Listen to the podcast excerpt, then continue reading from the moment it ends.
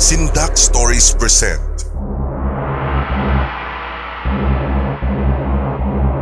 The Forbidden Stories A compilation of Tagalog short horror stories na isinulat ni Lian Wesley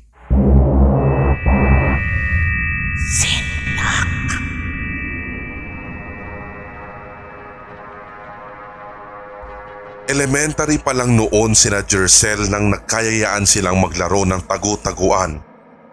Ang school daw nila ay ang katabi ng gubat at sa likod noon ay merong abandonadong classroom na dati ay nasunog. Pero sa hindi malamang kadahilanan, buo pa rin naman ang gusali. Ngunit nandun pa rin ang ilan sa mga nasunog na gamit pang eskwela. Katulad na lamang din ng bubong at iba pang mga upuan ay nananatili pa rin nandoon at parang wala ata silang balak galawin.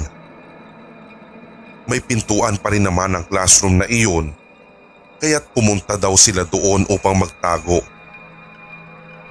Pagyayaya pa ng isa niyang kaklase. Jercel, bilisan natin baka makita na tayo. Ay, ay, ayan na siya, ayan na siya. Sarado natin yung pinto, bilis, bilis. May naaninag daw siyang papunta sa pintuan kaya't sinilip niya ito sa pamamagitan ng pagsilip sa ibaba ng pinto. Ngunit laking sindak ni Jercel ng akmang pagsilip niya ay may nakasilip din daw na bata.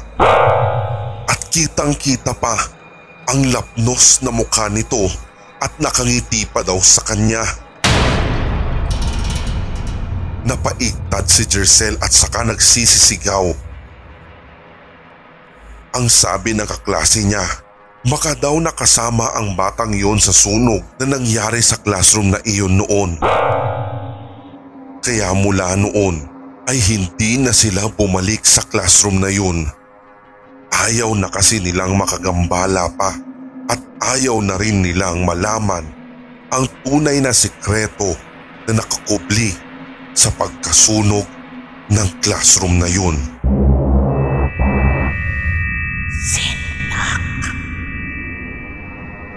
Hapon noon nang magkakwentuhan kami ng mga SSG officers at representatives nang maranasan namin ang nakakatakot na pangyayaring ito. Nang mag-share si Ate Bino tungkol sa kanyang karanasan noong first year pa lamang siya, ay kanyang sinabing may okasyon daw na magaganap nung araw na yun. Nagplano sila na isusurprise nila ang kanilang advisor kaya maagang pumasok si Ate Bino. Halos alas 5 pa lamang daw ng madaling araw yon kaya literal na maaga talaga. Marami daw siyang dala at halos mga pangdekorasyon sa kanilang kwarto. Andyan ang mga kartulina, mga makukulay na papel, gunting, glue at marami pang iba. Pagkapasok pa lang niya sa classroom ay nagsimula na rin siyang mag-decorate. Nakagawa na rin naman siya ng ilan kagabi. Dahil madaling araw pa nga iyon at halos papasilip pa lang ang araw, ay talagang madilim pa lamang. Ilang minuto pa lang ang nakalilipas. Nakaramdam siya ng hangin na tumama sa likod niya. Pagtingin daw niya, ay kumagalaw din ang mga kortina.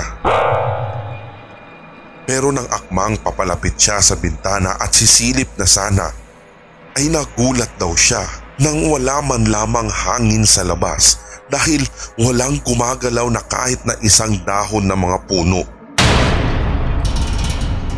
Nagduda daw si Ate Bino nung una pero kalaunan ay kanyang dinedma lang.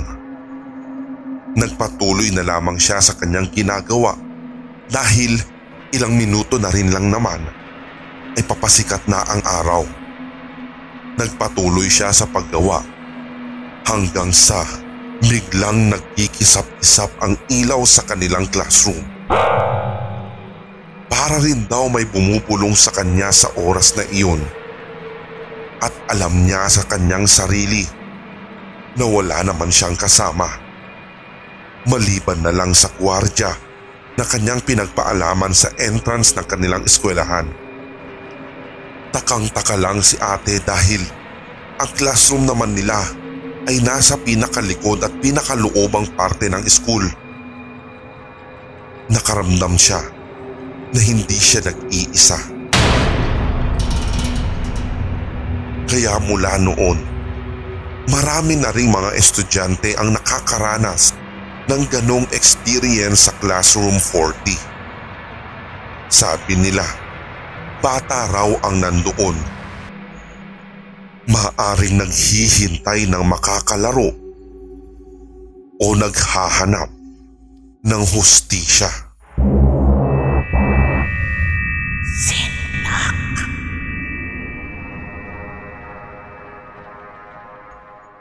Hapon na noon at mga cleaners kami kaya naiwan kami sa classroom.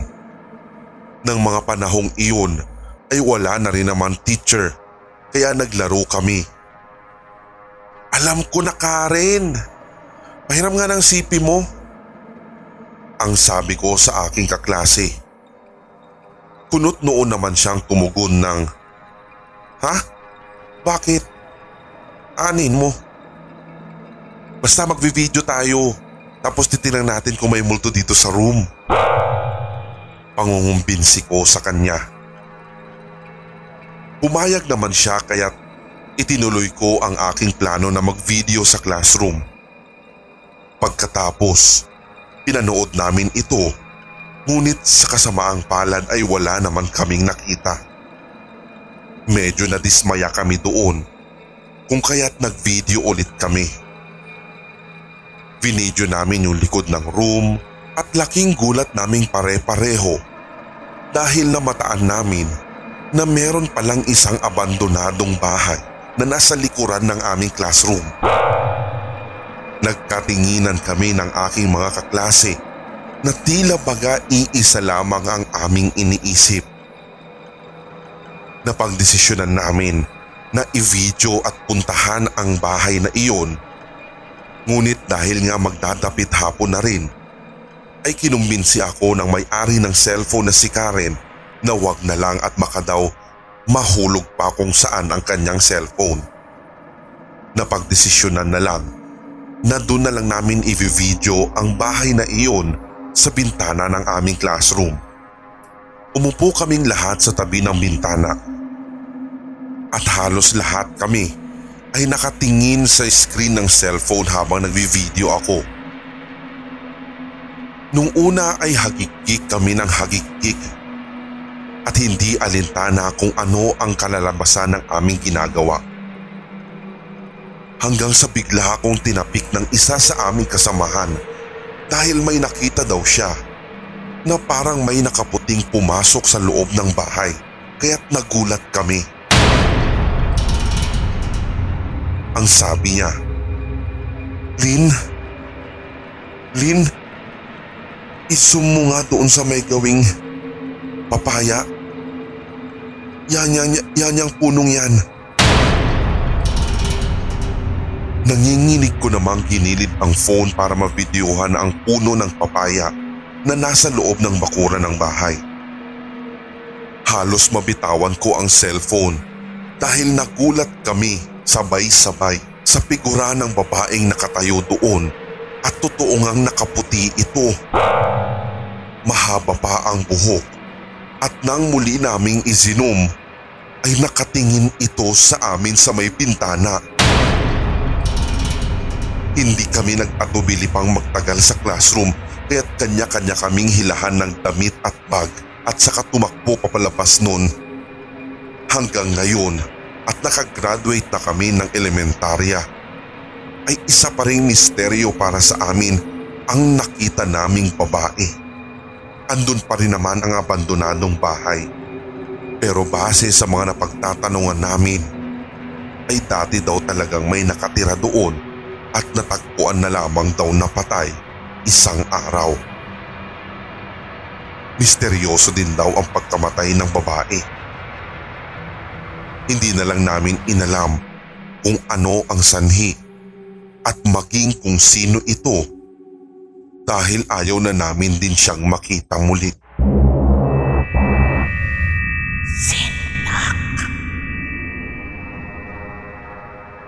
May isang bata na tumatakbo papunta sa ilalim ng puno. Isa siyang batang babae. Ate siya ng kaklase ko na itatago ko na lang sa pangalang Annalyn. Bata pa lamang raw ito ay nakakakita na ng mga bagay na hindi pangkaraniwan at hindi nakikita ng mga ordinaryong tao. Tumakbo siya papunta sa ilalim ng mayabong na puno. Tumakbo siya doon upang magtago. Biglang umihip ang malamig na hangin. Tumampi pa ito sa makinis na balat ng bata. Napatingin siya sa buong paligid pero napagtanto niya na walang tao kahit na isa doon. Ngunit sa hindi kalayuan ay naroroon ang kapatid niya na nagbibilang pa rin sa kanilang taguan. Nagtago siyang mabuti sa likod ng puno pero naroon pa rin ang malakas na hangin. Napatingin siya sa kanyang likuran at laking gulat niya nang makita niya ang isang babae na tuguan at nakalambitin ang mga mahahabang kamay sa sanga ng punong yun. Napatakbo ang bata sa sobrang takot at agad niya itong ikwinento sa kapatid niyang si Annalyn. Hanggang ngayon ay hindi makakalimutan ng kapatid ni Annalyn ang nangyaring iyon sa kanya. Dahil kung tatanungin siya, sa lahat ng nakita niya ay ito daw ang pinaka nakakatakot. Kaya kahit noong college na ito ay ito pa rin ang laman ng kanyang kwento bilang pinaka nakakatakot na karanasan. Sinubukan daw nilang balikan ang punong yun at sabi ng kapatid niya ay andun pa rin daw ang babae sa ganong posisyon. Ngunit sa pagkakataong iyon ay ibinibigkas niya ang matagal niya nang gustong makamtan na hustisya. Hanggang sa napag-alaman na ito pala ay biktima ng isang pananamantala at karumal-dumal na krimen.